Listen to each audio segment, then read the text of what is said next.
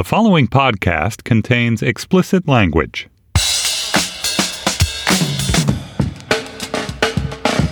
Hello, I'm Josh Levin, Slate's national editor and the author of The Queen. This is Slate's sports podcast, Hang Up and Listen, for the week of October 7th, 2018. On this week's show, Slate's Josh Keating will join us to talk about how a tweet by Houston Rockets general manager Daryl Morey sent the NBA scrambling to salvage its business relationships with China. ESPN's Sam Miller will also be here to discuss the dominant Houston Astros, the Washington Nationals' bullpen highs and lows, and other big stories from the Major League Baseball playoffs. And finally, we'll chat with David Epstein about famed track coach Alberto Salazar's suspension for doping violations, as well as the heat and empty seats at the Track and Field World Championships in Qatar. Joining me in Slate's Washington, D.C. studio is Stefan Fatsis, author of the books Word Freak and A Few Seconds of Panic. Hello, Stefan. Hi, Josh. We've got some news. Da, da, da, da, da, da, da, da, Do you know what I'm referring to? I do. And it's a good thing that I do Yeah. because I'm part of it. It's a live show, our first one in a while. And it's going to be in Washington, D.C. for our hometown fans, December 3rd at Hamilton Live in D.C. We've done a show there before, have we not? I think we have. No, wait. There have been other slate There have been there, other slate shows there, though. Yeah. And it's great. I feel like I've done it before because I've been to various slate events there. We will announce guests and special things related to the show later. But for now, we just wanted to let you know the tickets are available, slate.com slash live. Again, that's Tuesday, December the 3rd in DC. Tickets are available at slate.com slash live. Go there for tickets and for information.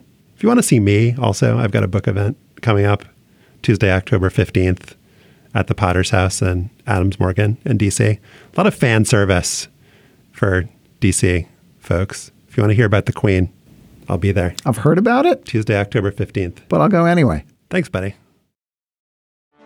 Get ready for the greatest roast of all time the Roast of Tom Brady, a Netflix live event happening May 5th. Hosted by Kevin Hart, the seven time world champion gets his cleats held to the fire by famous friends and frenemies on an unforgettable night where everything is fair game. Tune in on May 5th at 5 p.m. Pacific time for the Roast of Tom Brady, live only on Netflix. On Friday, Houston Rockets general manager Daryl Morey tweeted the message Fight for freedom, stand with Hong Kong, a reference to the pro democracy protests that the Chinese government has, in authoritarian fashion, referred to as close to terrorism. The Ringer reported on Sunday that Morey did not anticipate that his tweet would spark an international incident, but that's exactly what it did. And the scale of that incident has kept on growing, with the league's Chinese partners expressing outrage and threatening not to broadcast Rockets games, and the Rockets organization and the NBA and Morey himself feverishly trying to contain the damage. Joining us now to discuss is Joshua Keating. Josh is Slate's international editor and the author of the book Invisible Countries. Welcome. Thanks for having me. All right, let's get into the NBA's attempts at damage control in a second. But first, Josh, give us a little background on the protests in Hong Kong and why Morey's tweet, which might seem inoffensive to those of us who are not in the Chinese government or in China, why it would have elicited such a strong response. Right. So these massive protests, uh, which are the biggest the city has seen in decades, they began last spring in response to a proposed law that would have allowed criminal suspects to be deported to mainland China. And people in Hong Kong feared this could lead to the Chinese government targeting activists and critics who, right now, are more or less free to operate in Hong Kong. Now, that bill has been withdrawn, but the protests have continued, and the demands have uh, grown to include the resignation of the city's chief executive, investigation into police violence, and full democratic elections for, for Hong Kong. Now, from the Chinese point of view, Hong Kong is part of Chinese territory, and it views these protests, these protesters, as dangerous separatists, uh, and it has accused them of being backed by foreign powers. You know, so you know they've been extremely sensitive to any foreign show of support for the protests, whether it's coming from a major political leader like Nancy Pelosi, or turns out from the general manager of the Houston Rockets. The reaction was quick and feverish from China. You mentioned television not wanting to broadcast Rockets games. Uh, there were sponsors that said they're going to drop out. Apparel companies said they're going to drop out of involvement with the NBA. The Chinese Basketball Association, which is headed by Yao Ming, uh, former Rockets star, and the reason the Rockets are so popular in China, denounced Daryl Morey. So it's everyone fell into line here very, very quickly. And the obvious issue here is that the NBA has made China the essential focus of its international business. It is a gigantic market. Something like half a billion people watched NBA telecasts last year in China. But what is shocking here is just the, the how rapid the NBA's response team was. Morey, after pulling down the original tweet, posted two tweets on Sunday night. I did not intend my tweet to cause any offense to Rockets fans and friends of mine in China. I was merely voicing one thought based on one interpretation of one complicated event. I have had a lot of opportunity since that tweet to hear and consider other perspectives. And then he went on to say that the Rockets and he support Chinese fans, et cetera. And then the NBA put out a statement you know, that was also very, very forgiving without saying we forgive. Um, we recognize that the views expressed by Morey have deeply offended many of our friends in China, which is regrettable.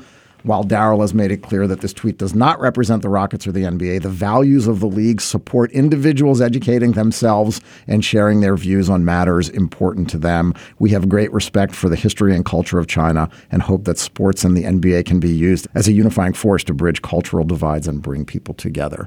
Yeah, I mean, there's definitely a, a, script for how these apologies go. Yeah. I mean, the NBA is stepping into uh, territory now that a lot of brands have faced when they, you know, the the the way it's often translated is hurting the feelings of the Chinese people.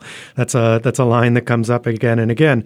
Uh, recently, there have been a host of controversies. Mercedes apologized for using the Dalai Lama in its advertisements. We saw the Gap apologized for undermining China's territorial integrity because it sold a T-shirt of with a map of China that didn't include Taiwan. So, you know, you've had again and again these controversies with brands that want to operate in China and sort of come up against freedom of speech issues or touch these hot button issues that really provoke a massive amount of controversy in China you know, it's it's one thing when it's Mercedes or the Gap. I think when you have industries that sort of pride themselves on being platforms for free expression, whether it's you know Hollywood or social media platforms or or academia, universities, I I think then you you know things get a lot more uncomfortable when you sort of pride yourself on you know allowing people who work for you to express themselves, uh, and you at the same time want to operate in uh, this country that does not allow for that. And Republican politicians have, I think, rightly accused the NBA of hypocrisy for saying we're not going to play the All Star game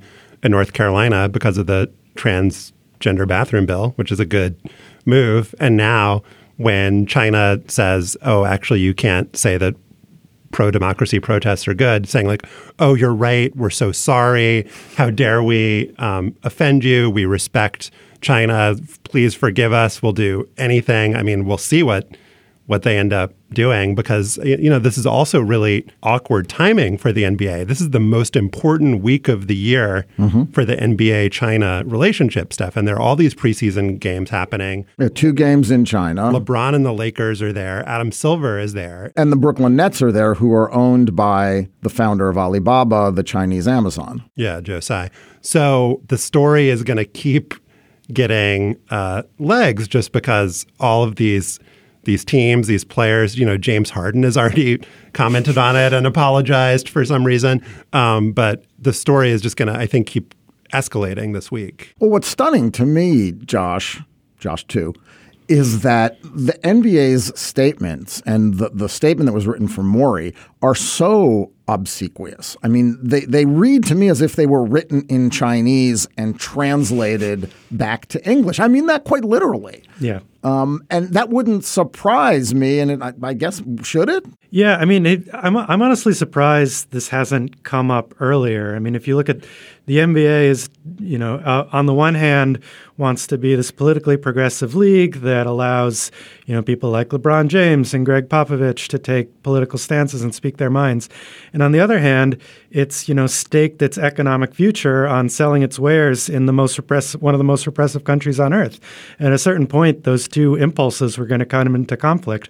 I think it's interesting that it wasn't a player that this came up with, that it was a general manager. I mean, I, I think it would be sort of harder to imagine. I mean, James Harden has already distanced himself from it, but, you know, a player who's trying to market himself as a brand in China is probably going to be a lot less likely to say something like this than you know a general manager who probably you know probably didn't anticipate that the firestorm he was going to uh, start. Uh, on the other hand, like it, makes it a little weirder for the Rockets to say that like you know it's it has nothing to do with the team when it's you know a, a fairly prominent member of the organization in management of the organization making this statement. Yeah, I mean, it's not just the NBA, it's individual players that have sort of staked a lot of their economic futures on China. I mean, you've got guys like Klay Thompson who have mega endorsement deals in China. You know, Kobe Bryant is uh, like the most famous person in China, probably. Well, next um, to Stephon Marbury, who's not in the league anymore, but he's got a museum of his own in China. Yeah, and I, I, don't think we should understate the Rockets-ness of this because you know they because of Yao Ming, the Houston Rockets, according yeah. to one survey, are the second most popular team in China after the Warriors. Um, you know, players like Shane Battier and Tracy McGrady, just b- by virtue of having shared the court with Yao Ming, uh, ended up being huge celebrities in China for years afterwards. I so. mean, that probably adds to the offense, right? Yeah. This notion that the Rockets are our team. Yeah. You know, we Betrayal. entrusted we entrusted Yao they had to Chinese them. advertisements on their jerseys for a while, and then yeah. they they insulted us. They did mm-hmm. this to us. That has to be a factor. I mean, Josh, if you think about the NBA's you know business plan for the next however many years, you would say the reason to be optimistic from a purely financial perspective is that compared to every other multinational like sports entity, they've made the greatest inroads in China um, the biggest potential blocker to their success is maybe China will decide it doesn't like basketball anymore. is that fair to say? Like, I guess one thing that I'm I've been thinking about is like, okay, what what is the downside here for the NBA? Is it possible for the Chinese government to impose, you know, sanctions or blackouts to such a degree that um, it would make an, an enormous impact on uh, on the NBA? Well, you know, it, it, it, appears the NBA is going to play ball with this, so to speak. Well, the NBA clearly doesn't want to know what the downside is, but I just I guess I want to know like is it realistic? Like is there obsequiousness warranted for just for purely financial reasons? I think so. I mean, I, you know, if you look at what's happened with Hollywood, Hollywood doesn't make movies like Seven Years in Tibet or Kundun anymore, and there's a good reason for that. Back back when they were doing that, it enormously offended the feelings of the Chinese people, and now you see, you know, Hollywood studios bending over backwards to, you know, remove anything that might possibly be considered controversial in China, and I think that uh, the NBA is following the same script now. I mean, in the um, the last Times Magazine, there was a big feature about the NBA moving into India, and in that piece, Adam Silver talks with great pride about you know basketball becoming the second global sport after soccer, and you know that's very nice. But you know if, if you're going to do that, you're going to run into some of the same kind of controversies that international soccer has, and you know if if you want to market yourself in these societies, you can't all of a sudden say uh, no we're not a political organization. We don't take political stands. If you're operating in China and you are, you know, acceding to um, Chinese uh, sensitivities in this way and allowing the Chinese government to censor what your employees are saying, then you are taking a political stance. I'm sorry. This is the bargain that every major sports organization has made, particularly in the last decade, as they've cozied up to the money that's available from authoritarian regimes. I mean, the Olympics were held in Sochi. Uh, the World Track Championships just this past weekend, this past week, have been in Qatar. The FIFA gave the World Cup to Qatar in 2022. The Olympics were in Beijing, and the Winter Olympics are going to be in Beijing again. I mean, this is a, a, a bargain with the devil that international sports have chosen to make. Um, and the NBA at home sort of has has built an image as almost bulletproof against these kinds of criticisms. Um, and it also is put in the position of being very selective about how it responds to these kinds of political problems. The NBA supported Enes Kanter, the basketball player, the Turkish player who has been threatened with you know, death by the Turkish regime for being outspoken. Back in January, Adam Silver supported Kanter when he chose not to go to England because he was worried for his safety to play a game. Um, Adam Silver has been critical of of Trump's travel ban. Stan Van Gundy, the coach of the Pistons, compared the ban to Hitler registering the Jews. I mean, the NBA is making a very deliberate choice here. Yeah, and I think it's pretty clear now that if Kanter was Chinese and was engaged in the same kind of rhetoric about the Chinese government that he does about Turkey and Erdogan, that the NBA wouldn't support him. I mean, I th- how could you come up with a, a sure? I mean, another it, a thought there. Yeah, it's a very clear comparison because Turkey wasn't showing Trailblazers games during the last playoffs specifically right. because Kanter was on the floor. So, you know, I don't if if it were China not doing that, I think the reaction would be very different. So, we have found the last bipartisan issue. I mentioned Republicans before, but like Ben Rhodes, one of Obama's advisors, as well as like Julian Castro, they're all outraged about this in addition to like Ted Cruz and Marco Rubio. Um, it is this just odd situation, Josh, where it feels like everybody in the U.S., wh- whether political or NBA fans or, or, like everybody is like the NBA is screwing this up and this is wrong. The way they're reacting to this is wrong. And yet we all seem to be sitting here and saying like the economic realities of this for the NBA are such that they have to be reacting this way. And it actually isn't that surprising, even if we're a little bit surprised by the specific language we use. Is there like any possible way to triangulate here? Or are we just stuck with like, this is bad and wrong and they're going to do it and we're all just going to live with it? I mean, it's this weird moment in history we live in when you have two superpowers who are geopolitical competitors and ideological foes, but are at the same time have these deeply intertwined economies. I mean, we maybe we romanticize in the Cold War that, you know, blue jeans and Beatles records behind the Iron Curtain helped undermine communism, but now we have this setup where, you know, China's the one making the blue jeans, and you know they're they're letting in the Beatles records, or so to speak, but have you know one or two notes they'd like to give, uh, and it's it's a very different kind of moment of international competition and ideological clash that we live in now. And I, I, think that the NBA is not alone in this. It's something I mentioned that movie studios, universities, all kinds of companies have had to deal with. But, you know, at a certain point, when you operate in China, you have to make a choice as to whether you're going to play by the rules of a government that isn't interested in free speech and isn't interested in sharing ideas on certain issues. And it, you know, it looks like the NBA has made that choice. Josh Keating is Slate's international editor, the author of the book Invisible Countries. We're going to continue the conversation in our Slate Plus segment this week. But for now, Josh, thanks for coming on. Great to be here. Apple Card is the perfect cashback rewards credit card you earn up to 3% daily cash on every purchase every day. That's 3% on your favorite products at Apple, 2% on all other Apple Card with Apple Pay purchases, and 1% on anything you buy with your titanium Apple Card or virtual card number. Visit apple.co slash card calculator to see how much you can earn. Apple Card issued by Goldman Sachs Bank USA, Salt Lake City branch, subject to credit approval. Terms apply. The Los Angeles Dodgers have made the playoffs for the last seven years and have won zero World Series, making them failures and losers. I think we can all agree. Last year, they lost to the Red Sox four to one in the series, thanks in large part to Boston's decision to use its best starting pitchers out of the bullpen. This year, the Washington Nationals are using the same strategy against the Dodgers with mixed success. I would say about as mixed as you can get on the success front. Getting into that mix with us is Sam Miller. He writes about baseball for ESPN, and he's the co author with Ben Lindbergh of The Only Rule Is It Has to Work.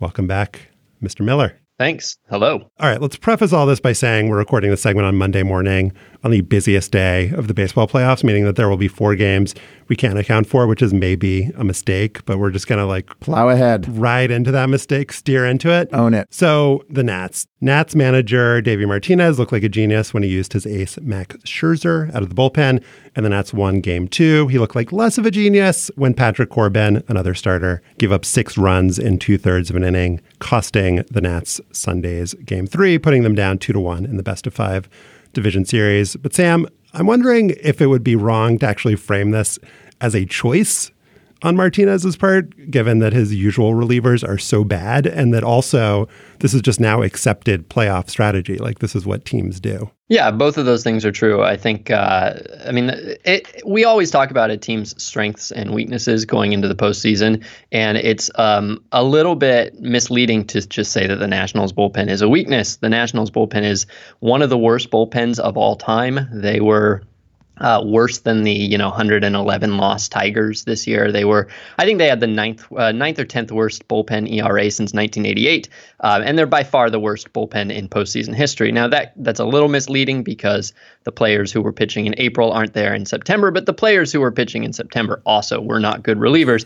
And to be clear, I mean, look, when you think about a baseball season, you've got more innings that you have to get through than you have good pitchers. And so what you do is you you shuffle them around so that you try if you can to use your good pitchers when the game matters the most and then give them rests when the game doesn't matter as much. And that kind of dictates a lot of decisions that you make about how long you're going to let your starter go and who you're going to bring in to relieve in a six-run game and all of those sorts of things.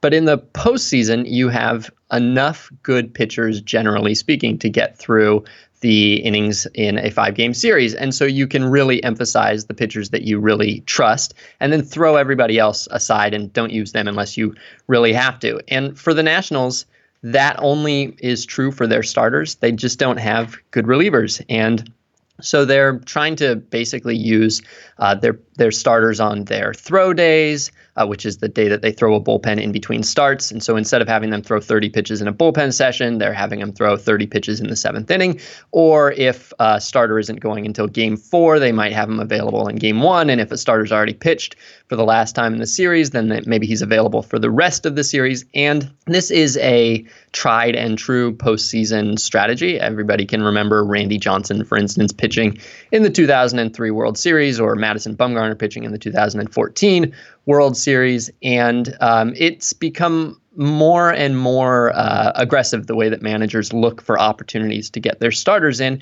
because they really don't want to give a single inning to a pitcher that they don't trust. The Nationals don't have really any. I, I guess they kind of have relievers they can trust, but not not really, not the way that you trust your top three starters. Their top three starters are basically three of the top ten starters in baseball, and so um, yeah, I think this was very predictable. This is what the Red Sox did last year on a sort of a more staff wide scale where all four of their starters were occasionally pitching in relief. And pretty much every day, the storyline in uh, early in the in the game would be which starter is in the bullpen, which starter is going to be available, and then that's the name that you're kind of looking for warming up in the bullpen as the fifth or sixth or seventh inning comes along. But the Nats' problem really is that the starters that they want coming out of the bullpen are the same starters that they want starting every game, if that were possible. Stephen Strasburg and Max Scherzer. I mean, Patrick Corbin is a very good pitcher, and last night, Sunday night's decision was not the wrong one. And as you said, it just didn't work out, um, but it was the right thing to do. My question, Sam, is do we have enough data to show how much? a pitcher like Scherzer or Strasburg actually could pitch in the postseason. We're talking about a total of possibly 19 games. How much could they realistically go if you really wanted to push this? I mean, could um, Scherzer have come back and pitched another inning on Sunday night? Could Strasburg have pitched another inning on Sunday night? Well, I don't think so. I think that you're usually limited to basically one of those pitchers a day. You're not usually going to have any pitcher throw back to back days if he's a starter, unless it's a game seven. And I, I think that there is. Uh, I don't know if data is the right way to look about uh, to look at it. The pitchers are going to be really uncomfortable, I think, if they start getting asked to do more mm-hmm. than they currently are. I think the Nationals are probably maxing out as the Red Sox did last year. So this is partly a consequence of the division series being five games, and also there's the wild card round, which is a one game single elimination. Right, so special. for the Nats, it was 20 games. Yeah. yeah. So there are structural reasons, Sam. Like each of these games is more consequential than they would be in a seven game series. Um, is baseball like actively encouraging this kind of behavior where, like, I mean, it does make each game feel kind of different and special and, and more intense, and that can't be a bad thing. You mean because of the days in between the travel days? Or just like if you're in a if it's a best of five series, each individual game, winning or losing it is like a life or death thing. Like an, I maybe maybe you disagree. Like I feel like in a seven game series, you would maybe be a little bit um, more careful about using your your pitchers in this way. But I guess the Red Sox weren't in the World Series. Yeah, the uh, the flip side to that is that the seven game series are even closer to the end of the postseason, and you see teams get even more aggressive as they get deeper into series and deeper into the postseason because then they really know that like here's where the the whole thing is going to be decided. I think that the that partly it is the rest. It's it's that you have you know that once you start looking at game four, game five, that you're going to have uh, a day or two in between series and so you just are are going to ask players to do more. But the the bullpen throw day, for instance, you know, having those 30 pitches be in a game, you could theoretically do that in the regular season. And I think every every winter people will sort of say, "Hey, that the way that they did things in October, I wonder if they could do that in the regular season." And it's just that you don't have probably the stamina to get through a season pushing everybody to their max. I mean, you saw these regular season, this regular season, the contending teams were really, in fact, uh, quite proactive about giving their their players more rest than they needed, um, making sure that they weren't going a bunch of days in a row or going deep into games, and that's so that they could get here and really push people to uh, to the to to their uh, to the max. No, that's it. Yeah, uh-huh. so that they they could really push people uh, to to sort of their um, to, to their to their limits. Um, it doesn't seem like the Astros really need to worry about pushing anybody to their limits just yet because their top three starting pitchers are extraordinary and have been extraordinary so far. I mean, it's we've only played you know a few games, but still. Um, is this an issue for them as well? I mean, is this an issue for the teams that have sort of been doing okay so far that are not up against the wall um, and facing elimination that have been turning in better starting pitching performances and have stronger bullpens. Well, the Astros' first two starts have been two of the greatest postseason starts yeah. of all time. And so they have not needed to do it. Um, but they would. I mean, look, in 2017, uh, the, when the Astros won the World Series, um, Lance McCullers was one of their uh, dominant relievers down the stretch. He was in their rotation before that. And Charlie Morton was pitching out mm-hmm. of the mm-hmm. bullpen. He was in their rotation before that. So they were also, I mean, it, this isn't a, with the Nationals, this is a desperation move. With the Red Sox last year, it was a little bit of a trust move. But the underlying premise of it is just that your starters are generally your best pitchers. They pitch better when they're used in relief because they can air it out and because they have longer sample sizes to really be able to trust that they are the pitcher that you think they are. And so you want to get them into the game. And so I wouldn't surprise me if we saw the Astros get to a point, especially when they're facing more uh, challenging opponents, where they were also a little bit more creative about this. I don't know, M- maybe not specifically the Astros with this specific staff, but um, but probably there's uh, there are situations in the World Series where you could imagine uh, Gerrit Cole starting a game and Justin Verlander being his reliever. It, it's not it's not it's not that uncommon. It, it's exciting when a starter comes in. Yeah. We think they're really good. So the Astros with Verlander and Cole and also Zack Greinke, not a bad third starter, um, are looking like uh, they're they're in pretty good good shape uh, against against the Rays. We're recording this before Game Three, but um, the Yankees are, are also up in their series. The Dodgers are up in their series. Um, this is, uh, you know, it's looking like a postseason, Sam, where um, the shit that worked in the regular season is working in the playoffs, and that's going to um, set us up for some extremely uh, powerful matchups in uh, the later rounds. Yeah, there, there's a. I mean, one of the reasons that the postseason is usually so chaotic is because the, there's not that much of a difference between the teams. They're all kind of like 95 win teams, and when you put them up in a seven game series, there's not enough difference between them that you can really expect talent to win out. And so it kind of becomes chaotic. That's sort of different with the Astros and the Dodgers this year in particular, who are two of the all time great teams. And if you look at something called third order winning percentage, which just measures a team's pitching and offensive strength and then estimates how many wins they should have, these were I believe, two of the three best teams since 1950. And so the difference between the Astros and the Rays, for instance, they both have, I would say, comparable pitching staffs. That maybe the two best pitching staffs in baseball. And you think, ah, that's a pretty good matchup between two good teams. And then you look at their lineups, and I don't know, the Astros maybe have ah, the six best players in the two teams' lineups. Maybe I think if you were to take the Rays' second best hitter. He might be like eighth or ninth in the Astros lineup. Uh, they're just a, an absolute powerhouse from top to bottom. They're the the Astros and the Dodgers are both two of the strongest defensive teams. They have two of the strongest bullpens. They have probably the two strongest starting rotations, probably the two strongest lineups, and probably the two strong the two deepest teams. And so there is a kind of a big difference between the Astros and the Rays, or the Dodgers and the Nationals. And so that's why I think everybody was a little bit more comfortable making predictions in this postseason. I think at uh, ESPN, something like 29 of 30 of our predictions were the Astros getting to the World Series. And I think the Fangraphs postseason odds uh, had the Astros at something like 35% to win the World Series, which is a, you know, going up against seven other postseason teams. That's a really striking difference.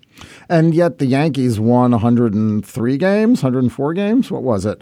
Um, and it seems like it might be difficult to really evaluate them because their season was so racked by injuries. So when we talk about the Astros and the Dodgers having this enormous talent and performance advantage statistically and historically, how do you even figure out where to put the Yankees at this point in this in this discussion? Yeah, it's tricky because not only did the Yankees not have a bunch of their best players because of injuries throughout the year, they had a kind of historic run of injuries, but the players who replaced the injured players actually played better than the players they were replacing were supposed to play. And so now the better players are yes, back, but you, you would probably expect that the better players will do worse than the substitute players did playing for the regular players. So it's all very complicated. The Yankees are extremely good. I mean, they're a super team. Over the course of, of the last, you know, 20 years, they would have been the best team in baseball, probably like 12 or 15 of them. And so there's absolutely nothing that stops them or another team from beating the Astros. I, I, think it's like last year's Astros were also extremely good, almost as good as this year's Astros were. And they lost to a, a Red Sox team that was on paper not as good as the Astros. And not only that, but uh, they lost to a Red Sox team that they out hit and out pitched in the c- series that they lost. So if you just look at the performance that each team's hitters and pitchers had in the ALCS last year, the Astros actually were slightly better than the Red Sox, and they still lost. And so uh, there's plenty of room for. I mean, that's why it was only 30% or whatever for the Astros. There's plenty of room for an upset uh, in in either league. But the Astros and the Dodgers. I mean, there's. I, I don't know. I don't always root for the best teams to win, but there is something about seeing these two teams face in these two in this season, where I think it's maybe the two best teams that each franchise has ever put together. Uh, seeing them play uh, to kind of decide who is the the best team of this super team era would be satisfying in a way. I'm curious for what both of you guys think uh, about this question, which is: Is it necessarily more interesting or exciting when in baseball these great teams play each other? Because in the playoffs as you've been saying, Sam, it's not like greatness necessarily wins out. And a lot of the best kind of memories that I have as a baseball fan are of greatness not winning out. Like the best postseason games aren't necessarily the ones where, you know, the great hitter went up against the great pitcher. It's just like some random dude getting a random hit off some other random dude. I guess, Sam, are you more pumped for this because you know about like kind of the all time historical awesomeness of, of these teams? And I guess same question for you, Stefan, once Sam answers. I am right now. I, I, think that the last two or three years, one of the big storylines of baseball has been the emergence of these super teams, these really incredible teams. And I would include the Yankees in that. I think the Yankees are also um, a team unlike most that we saw for like the decade that that that came before this. And so I um, just knowing that, uh, as you say, Josh, knowing how good these teams are, it feels like a waste to not see them run into each other and smash heads in the postseason. Although metaphoric smashing of heads, no, none of the concussion protocol smashing of heads. I am sensitive to that. Um, and so, uh, yes, I think that in this case, I'm rooting for the favorites. There would be I don't know. The chaos is also fun. The um, writing about the team that you haven't written about 12 times is also fun. But I just think that the last few years, there has been a through line through these postseasons that has made the postseasons more interesting. It's made the regular seasons a little bit worse because there haven't been a lot of close races. But the flip side of that is that I really want to maximize what I get out of the postseason. And having had these these same teams go up against each other in some really epic series, in some really epic games, some of these same players becoming both goats and heroes against each other uh, has been satisfying. And I sort of am pulling for that storyline to to keep going this year. It may be just this year though. I would actually like to sort of see some of these teams get worse going forward. Uh, but right now, I'm in it. We haven't mentioned the other team that's ahead in its uh, series, and that's the Atlanta Braves, who are up two to one over the St. Louis Cardinals as we speak. And yeah, I mean, I don't really have that much interest in seeing the Atlanta Braves play in the World Series this year. And I think that there is something. Will about, Ronald Acuna run out his double? Like, like that's a storyline that I want to see every day I'm for the not, next month. I don't want to see that storyline. But I think I think Sam, you're exactly right. There are moments in sports culture where we recognize that these are sort of transcendently good teams and we want to see how they will perform against each other. And I think that's where we are. And I think that, you know, as a as a lifelong Yankees fan, I think Yankees or Astros, I'd be happy with, you know, either scenario going up against the Dodgers in the World Series. I'd be happier, obviously, with the Yankees winning, but from a watching Justin Verlander and Gerrit Cole and Zack Greinke pitch some more would not be disappointing. And I don't think either of those outcomes, Yankees, Dodgers, Astros, Dodgers, would be super disappointing from a wow, we're watching two of the greatest teams, you know, of, of potentially all time play each other in the World Series. Thank you, Stefan. And thank you, Sam. Sam Miller writes about baseball for ESPN. He's the co author of The Only Rule Is It Has to Work. Thank you, Sam. Anytime. With the Lucky Land slots, you can get lucky just about anywhere. This is your captain speaking. Uh, we've got clear runway and the weather's fine, but we're just going to circle up here a while and uh, get lucky. No, no, nothing like that. It's just these cash prizes add up quick. So I suggest you sit back, keep your tray table upright, and start getting lucky.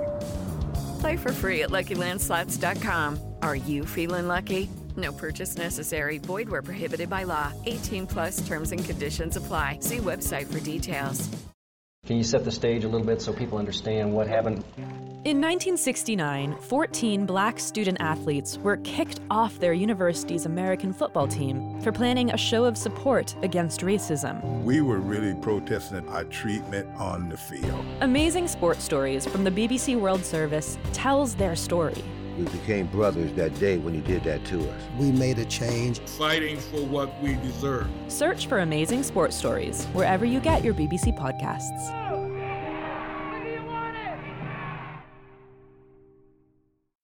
All right. I wanted to let you know that in our bonus segment for Slate Plus members, as discussed previously, we're going to have Josh Keating back to continue our discussion about China and the NBA. And we'll get into Joe Tsai, the new owner of the Brooklyn Nets, and what role he is playing in this scenario. If you want to hear that and you're not a member, sign up for Slate Plus. It's just $35 for the first year. You can do that at slate.com slash hangup plus. Sign up there, slate.com slash hangup plus.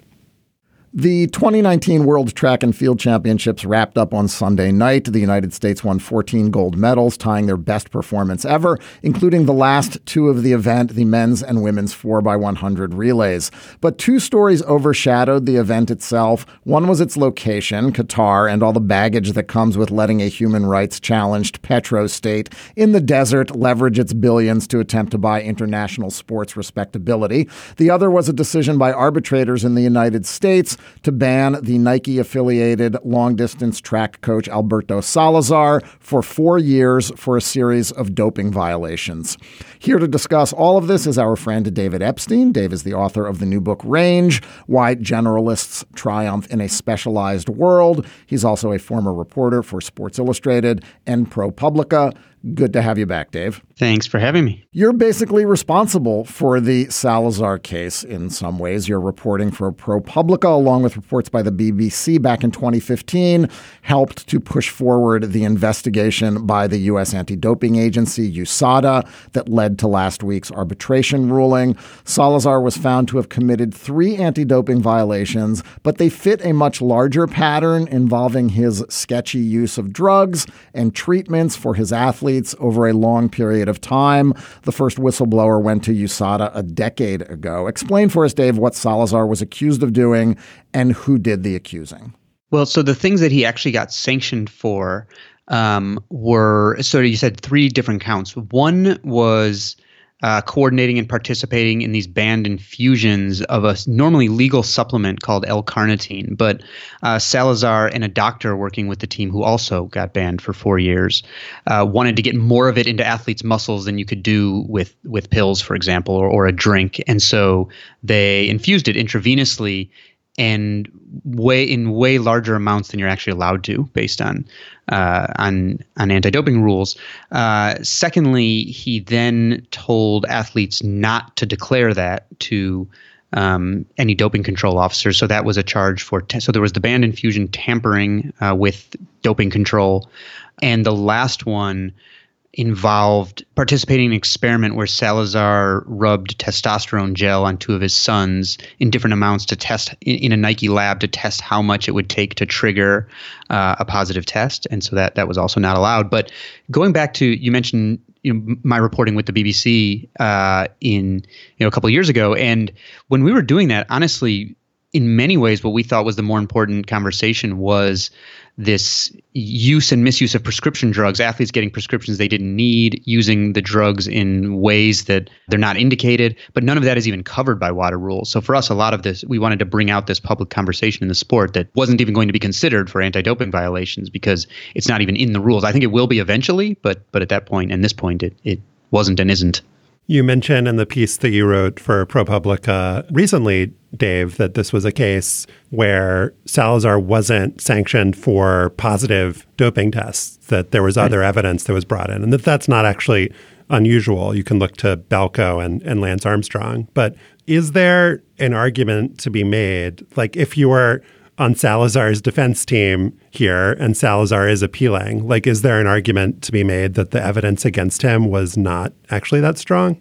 Maybe. I mean, so it, it is abnormal actually to have uh, a sanction not based on a test in, in the scheme of things. The thing is, a few of the biggest sanction, the or, or most prominent sanctions, like Balco, like Lance Armstrong, like this one, have come in the absence of a positive test, and that's something that's becoming or at least supposed to become a little more common in the sense that WADA code was revised to allow anti-doping officials um, to pursue cases based just on intelligence as opposed to positive tests. As far as the defense, you know, I, I, certainly that that opens up certain options. That said, some of the things like um, the testosterone test, I mean, after our story, Salazar admitted to it. What he said was it was not for the purposes of doping. It was to see how much would cause a positive test in case someone tried to sabotage our athletes by rubbing uh, testosterone on them. So he so he admitted to all he he, he disputed the motivation.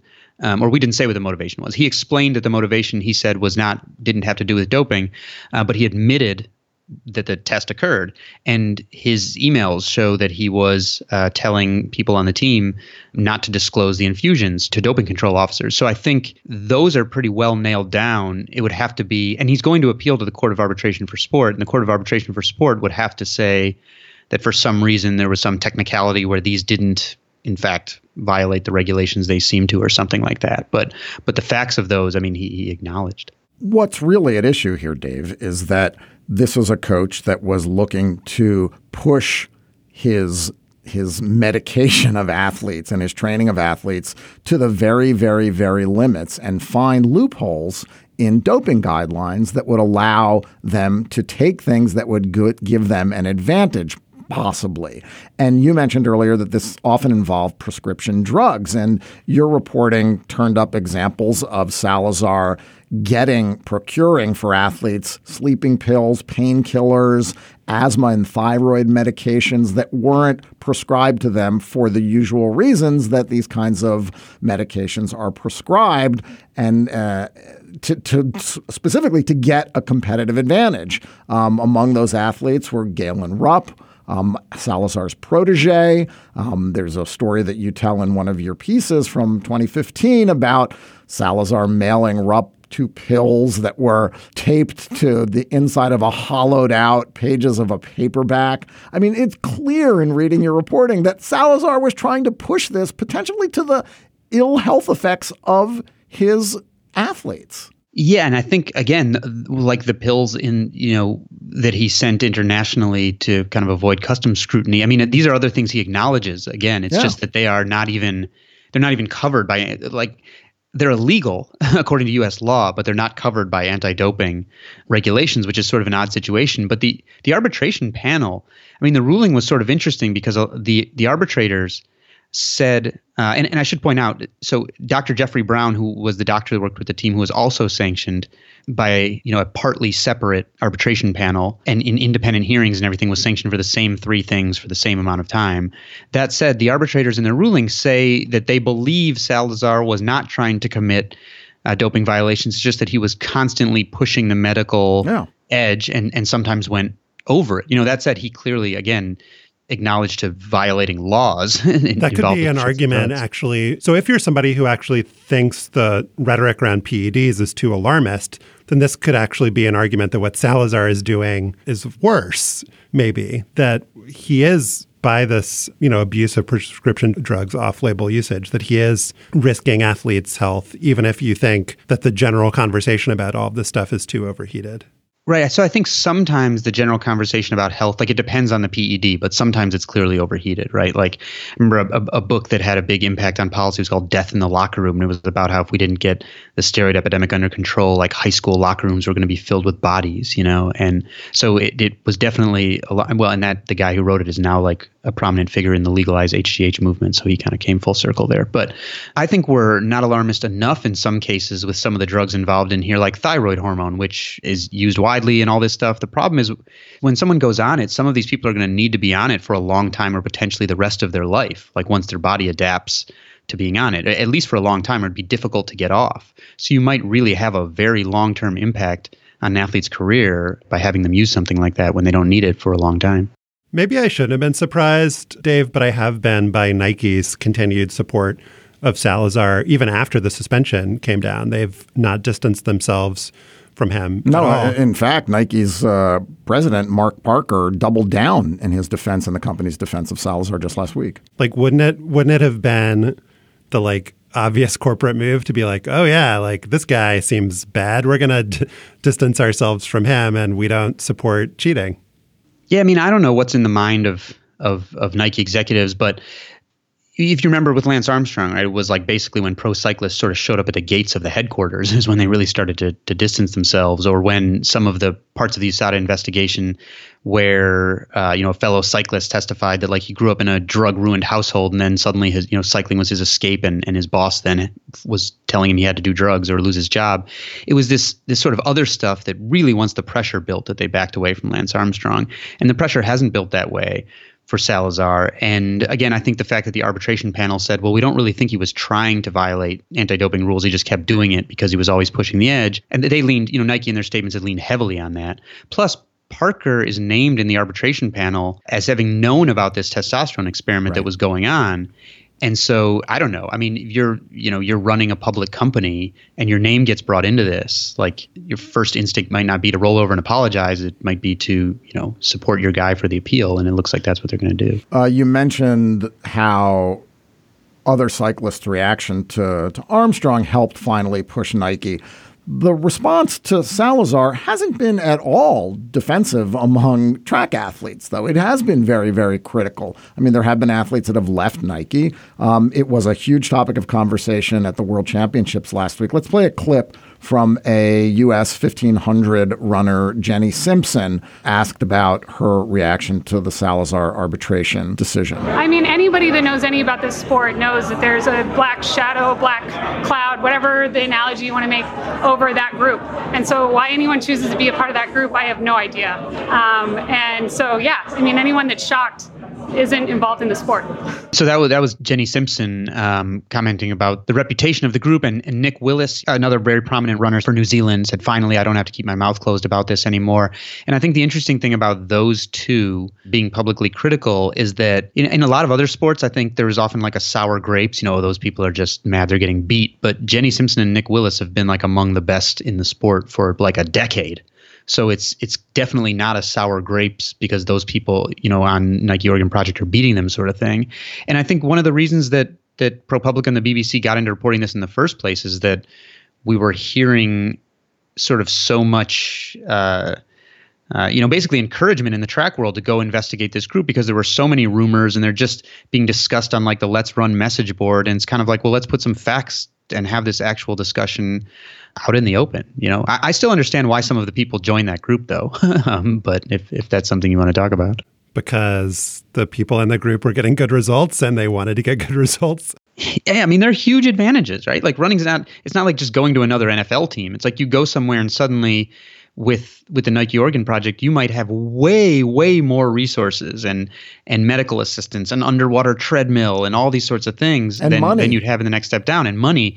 And, Salazar is like this guru who people like flock to. Right. If That's you're not right. familiar with Salazar, he won the, the New York Marathon three times in a row. He's been a public figure, one of the few big public figures in track, one of the few celebrities in track since the late 1970s. That's right. And and some of the athletes defended themselves as saying, well, I guess one of them said he hadn't even heard about any of this, but that they're coached by Pete Julian, who's an assistant coach at the Nike Oregon Project, and sort of saying like, well, you know, he's my coach, so this has nothing to do with me. Um, that that didn't seem to land that well with with some of the other athletes who were being critical. There are a lot of athletes that are still affiliated with the Oregon Project and with Nike. Um, and is it correct to say that none of them have been sanctioned for doping, Dave? Yeah, that's right. So there's nothing in the arbitration panel that even accuses any of the athletes of anything. So no, I wouldn't expect any of the athletes to get sanctioned. All right, let's uh, talk a little bit about the World Championships. They were in Qatar, as we mentioned. Outside, the air temperature was close to 100 degrees most days. Uh, the events, though, for track and field were in one of the new stadiums that are being built furiously for this event and for the World Cup. Open air arena, but air conditioned. So climate controlled in there for the athletes. Inside there it was in terms of the i think the performances were as if they were somewhere else. A lot of people didn't show up. The stands were often empty which is another pitfall of having an event there until later in the week where it seems like organizers dragged migrant workers in to help fill the stands. And then the outside temperatures were an issue for the long distance events the marathon the women's marathon was held at midnight and the men's marathon as well And a to try huge number of competitors dropped, dropped out, out. of the, the heat. The long distance race walking also was held in the basically the middle of the night to try to to alleviate some of the heat issues. This isn't going away. I mean, it's absurd, isn't it? A little bit, Dave, that they're holding this track championship in a place like Qatar. Yeah, I mean, I think I saw that something like forty percent of the women's marathon competitors dropped out, which is which is kind of crazy. Obviously, there's an easy solution to this: air condition the entire marathon course. Yeah. Um, no, but it, it's it's an interesting thing. I was at the Pan Arab Games in 2011 trying to find athletes who had trained through the Arab Spring, and one of the things that that sort of shocked me a little is that nobody showed up to anything except except swimming and a couple of the equestrian events. And on day two, they made the tickets free to everyone, and still nobody showed up.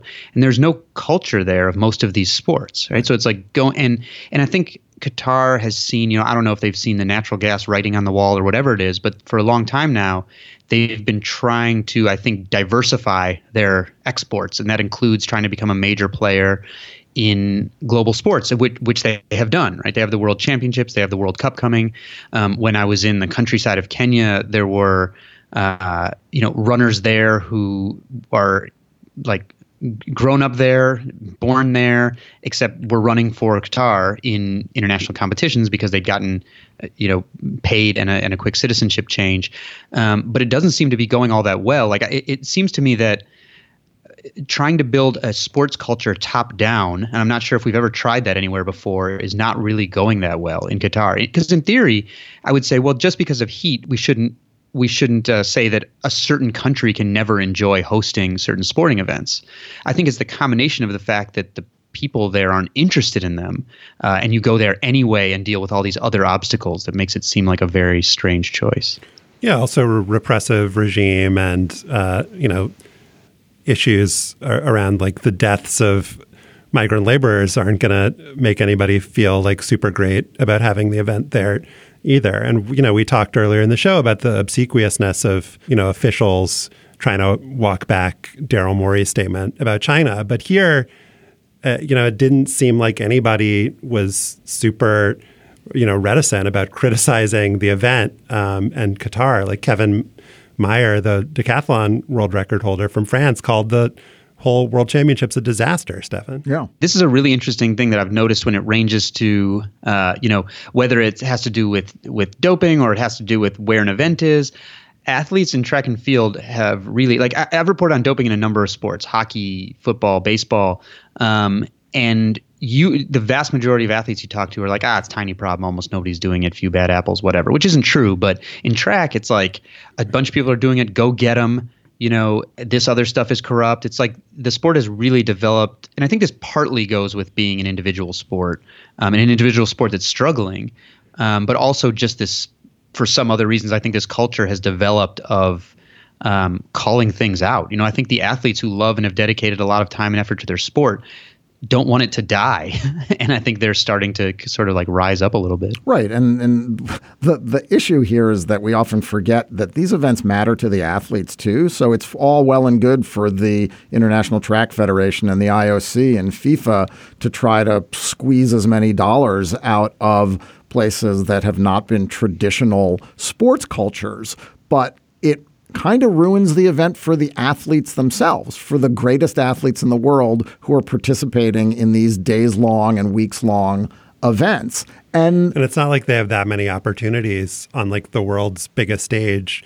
Yeah. Like they have right. maybe a handful in their entire life to have events that are this big and right. they I show mean, up and nobody's there. If they're really good, they do. Yeah. Right. And it, but it's not only that nobody's there, but if you're a women's marathoner who is peaking in 2019 and this is your chance to win the world championship. And they are literally carting away the runners on stretchers and wheelchairs because they've collapsed because of the heat at one or two in the morning.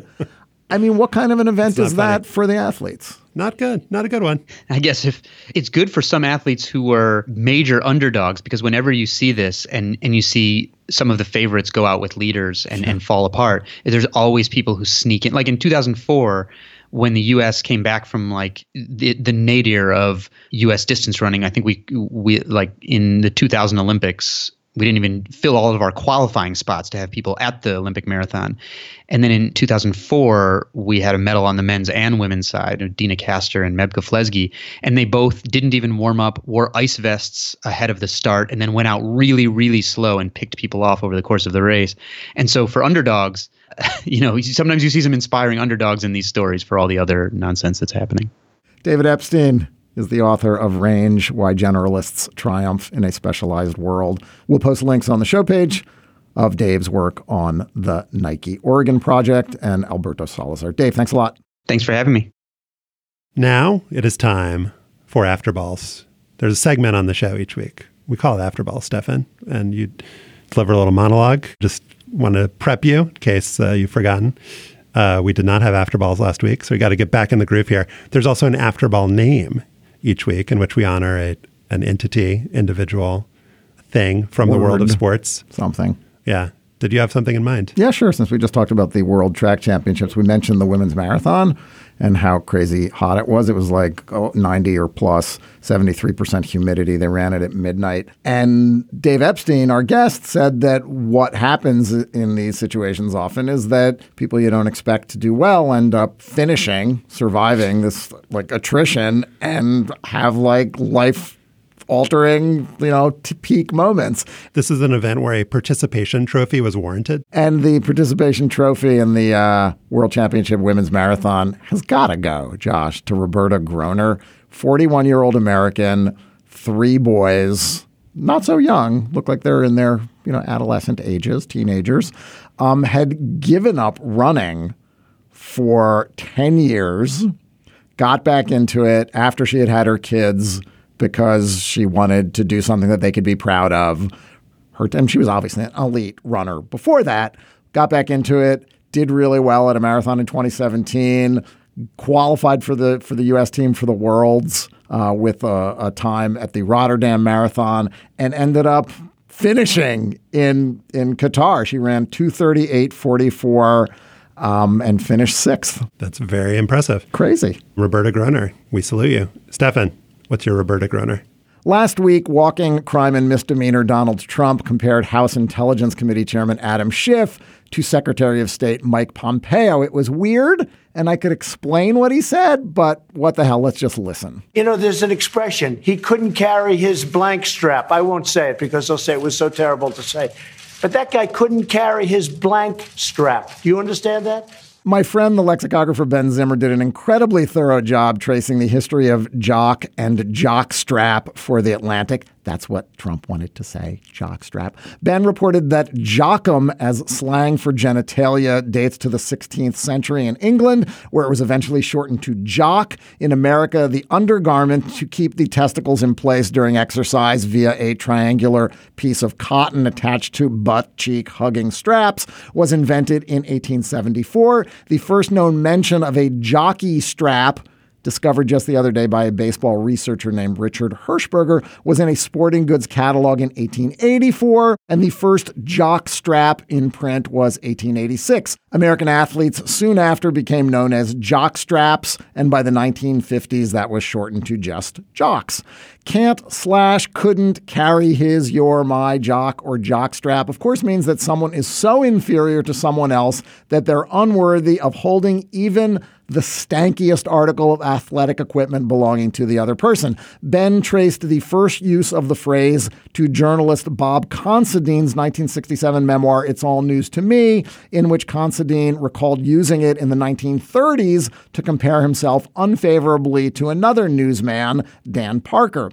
My own database diving found that some form of the phrase was used steadily into the 1970s and 80s. New York Daily News sports columnist Dick Young liked it a lot. He usually used it to defend old timers. Mickey Mantle, he wrote in 1976, knew there were guys making $200,000 a year and none of them could carry his jock. A few months later, Young wrote that Babe Ruth's widow, Claire, would tell her friends that Roger Maris couldn't carry the babe's bat and that Henry Aaron couldn't carry his jock which seems maybe a little bit racist. Most of the usage is like that, bitter and or boastful. In 1977, Rod Carew said that Reggie Jackson can't carry my jock on a baseball field. In 1983, Pete Rose claimed that he heard younger players disparage Stan Musial when he visited a clubhouse. They say, "Who's he? He's too old. He can't hit." Meanwhile, they couldn't carry his jock. Barry Bonds said this in 1998 of his teammates on the San Francisco Giants. There isn't a person in the locker room who can carry my jockstrap, and I'm not saying that to be derogatory. Of course, he was being derogatory. Probably the most famous non jockstrap carrying occurred in 1985. Larry Holmes had just lost to Michael Spinks and lost a chance to tie Rocky Marciano's record of 49 fights without a loss. Holmes and Marciano's brother had been beefing about who was better. Here's Holmes at the post fight press conference. I'm 35 years old fighting young men, and he was, he was 25 years old fighting old men. I can easily put him down. And I can easily say his brother in the back, he for him. I mean, if you really, really want to get technical about the whole thing, Rocky couldn't carry my jockstrap. Holmes would later apologize, and then in 1988, he'd say of young Mike Tyson, he's just an overgrown kid. You can write this. Mike Tyson can't carry my jockstrap. Holmes, though, said that with a smile. Some jockstrapping seems overblown, like in 1995 when end of career Minnesota twin Dan Gladden asserted that Rich Amaral and Alex Diaz who hit a combined 19 home runs in 18 major league seasons, couldn't carry his jock. Or in 1989, when Buccaneers owner Hugh Culverhouse said of Pete Rozelle, I don't believe there's been another commissioner in any sport that could carry his jock strap. Or when Jose Canseco said that Babe Ruth and Hank Aaron couldn't carry Mark McGwire's jock. Or in 2002, when released Cardinals long snapper Trey Junkin said his replacement couldn't carry his jock which would be hard to do while long snapping. Anyway, in the last two decades, the jockstrap business has been all but killed by the rise of compression shorts, and the use of the jock's signature phrase has plummeted with it, which makes sense because if an athlete doesn't know what a jockstrap even is, how can someone else not carry his? Which brings us back to Trump. The president, of course, is frozen in time somewhere around 1977, so can't hold his jockstrap would be a familiar put down for him. The question is why? Would Trump think that saying jockstrap is somehow vulgar? My theory is that it's like when Trump said that Hillary Clinton going to the bathroom was disgusting. A jockstrap touches balls. Balls are gross, just like pee, poop, menstruation, and other routine bodily functions. In Trump's mind, it's vintage weirdo germaphobe Trump. He's pre adolescent, swearing at subordinates, typing bullshit in all caps on Twitter, talking about shithole countries. That's fine, but saying jockstrap is obscene because ew, gross. Anyway, Donald Trump couldn't carry James Buchanan's jockstrap. Josh, what's your Roberta Groner? So we've been doing the show for more than 10 years now. Uh, we've been doing the show long enough that there was a time, Stefan, when I had prepared for the Hang Up and Listen Sports podcast without having a DVR. Can you imagine? Wow. Can you imagine? I can imagine because I can remember it. I had a VCR. I don't think I ever taped anything on VHS over the weekend to prepare for Hang Up and Listen. That was more of a 1980s kind of activity, though I don't know if my, my parents still have my old Simpsons tapes. Anyway, getting a little off track here.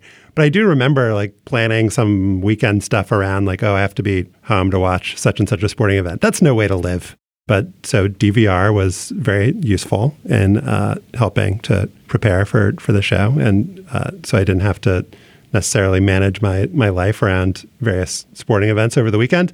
Um, and then in, in 2017, Stefan, everything changed. Everything changed.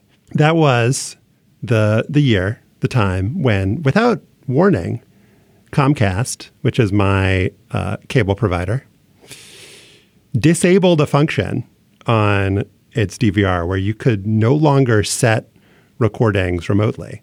So the way that it had worked was you're at home, you're you got the remote, you got the guide. Oh, this thing is happening on Saturday. I'm going to record this, uh, all well and good. But also, if you had your phone out in the world and you're like, Stefan is like, oh, this thing is happening, and then I could just like you know, press the record thing on my phone. I wouldn't have to rush home immediately. Who wants to rush home immediately? But then in 2017, that functionality got disabled. And nobody really wrote about it. It was only written about like a little bit in trade publications. But what what happened was that there was this dispute over patents between Comcast and Rovi Corporation, Rovi Corporation, which uh, was the maker of the TiVo. And TiVo had all these patents. They were just like, uh, look, I'm not any kind of patent expert, but to my inexpert eye, these are like very generic. They're like patents uh, about remote DVR recording, which are basically just like, we have this uh, this idea, this technology that means that like nobody, if if they don't license this from us, nobody can like allow you to like hit a button on your phone and set a recording at home. It just seems bad and wrong. Patent trolling, patent trollery, I say. Um, I looked into it a little bit more, and it seems like Comcast had this licensing deal with TiVo and it expired and they didn't renew it. But every other cable provider had had a deal with TiVo and had renewed it. And so TiVo and Comcast get into this like long back and forth, like legal battle um, where TiVo is like filing all of these like claims against them, and this one worked. Um, that the U.S. International Trade Commission ruled in favor of Rovi Corporation. This is from a Reuters article in 2017, um, and prohibited Comcast Corporation from importing and selling certain types of set-top boxes because of this. And so I kind of got used to it like that this is just a small way in which my life got worse. And then upon my return from being away this past week, Stefan, I notice that the functionality has returned to my phone. Hallelujah. It's a great day, great time to be alive, great, great time for America. The TiVo patents, two of them apparently expired recently. And so Comcast is now able to add this functionality back. The war is not over, though. The CEO of TiVo said recently that he is, quote, committed to this lengthy legal process and says just a great a great thing that you want to hear on an earnings call. And also said the company has hundreds of patents it believes are related to Comcast's X1 platform. This is from a story on lightreading.com. So I don't know, Stefan, I don't know if I should declare victory or just be afraid it's going to be taken away from me again. But I do know that on Sunday I was downstairs, the TV is upstairs. I was like, I want to see how this Cardinals Braves game is going to end. I just like can't record on my. But I don't want to walk all the way upstairs. I didn't have to walk upstairs. It was amazing. It was liberating. I'm going to get so much less exercise now. It's I'm a happy I'm a happy guy. So please Comcast and TiVo, just get it together. Figure this out. That is our show for today. Our producer is Melissa Kaplan. To listen to past shows and subscribe or just reach out, go to slate.com slash hangup. You can email us at hangup at slate.com. And at last, a live show. You can reiterate slate.com slash live if you want to go to our show on December 3rd in DC. If you're still here, I'm also guessing you might want to listen to even more Hang Up and Listen. In our bonus segment this week, we continued our conversation with Josh Keating about China and the NBA. When you talk to people in China about these issues, about you know questions of territory, you know whether it's Hong Kong or the South China Sea, you often hear about you know this history um, that China had with Europe and the Opium Wars and what they call the Century of Humiliation. And there's this idea that now China has sort of recovered its power and is can be assertive on the world stage. But there's a real kind of sensitivity that comes across with that. To hear that conversation, join Slate Plus. It's just $35 for the first year. You can sign up at slate.com slash hangup plus. For Stefan Fatsis, I'm Josh Levin. Remember, it's Elmo Beatty, and thanks for listening. Hello, it is Ryan, and we could all use an extra bright spot in our day, couldn't we? Just to make up for things like sitting in traffic, doing the dishes, counting your steps, you know, all the mundane stuff. That is why I'm such a big fan of Chumba Casino. Chumba Casino has all your favorite social casino style games that you can play for free anytime, anywhere with daily bonuses. That should brighten your day a little. Actually, a lot. So sign up now at chumbacasino.com. That's chumbacasino.com. No purchase necessary. Group. Void were prohibited by law. See terms and conditions. 18 plus. Hi, this is Dahlia Lithwick, host of Slate's legal podcast, Amicus. If you're listening to this show, you might be interested in Amicus's live show that we're hosting in Washington, D.C. on Tuesday, May the 14th. My colleague, Mark Joseph Stern, and I will be talking to some amazing guests, including Sherrilyn Ifill and a sitting state Supreme Court justice all about how originalism, a relatively recently invented way of interpreting the Constitution, has taken over the Supreme Court and radically reshaped the law. It's been doctrinal rocket fuel for the conservative legal movement and facilitated the rolling back of abortion rights, the expansion of gun rights, and the obliteration of the separation of church and state. And as another wildly consequential Supreme Court term careers to its end, the court's originalists are on a tear. But there's something you can do about it, and we hope you'll join us in DC on May 14th to explore the possible pathways out of the current situation. Go to slate.com slash amicus live for tickets.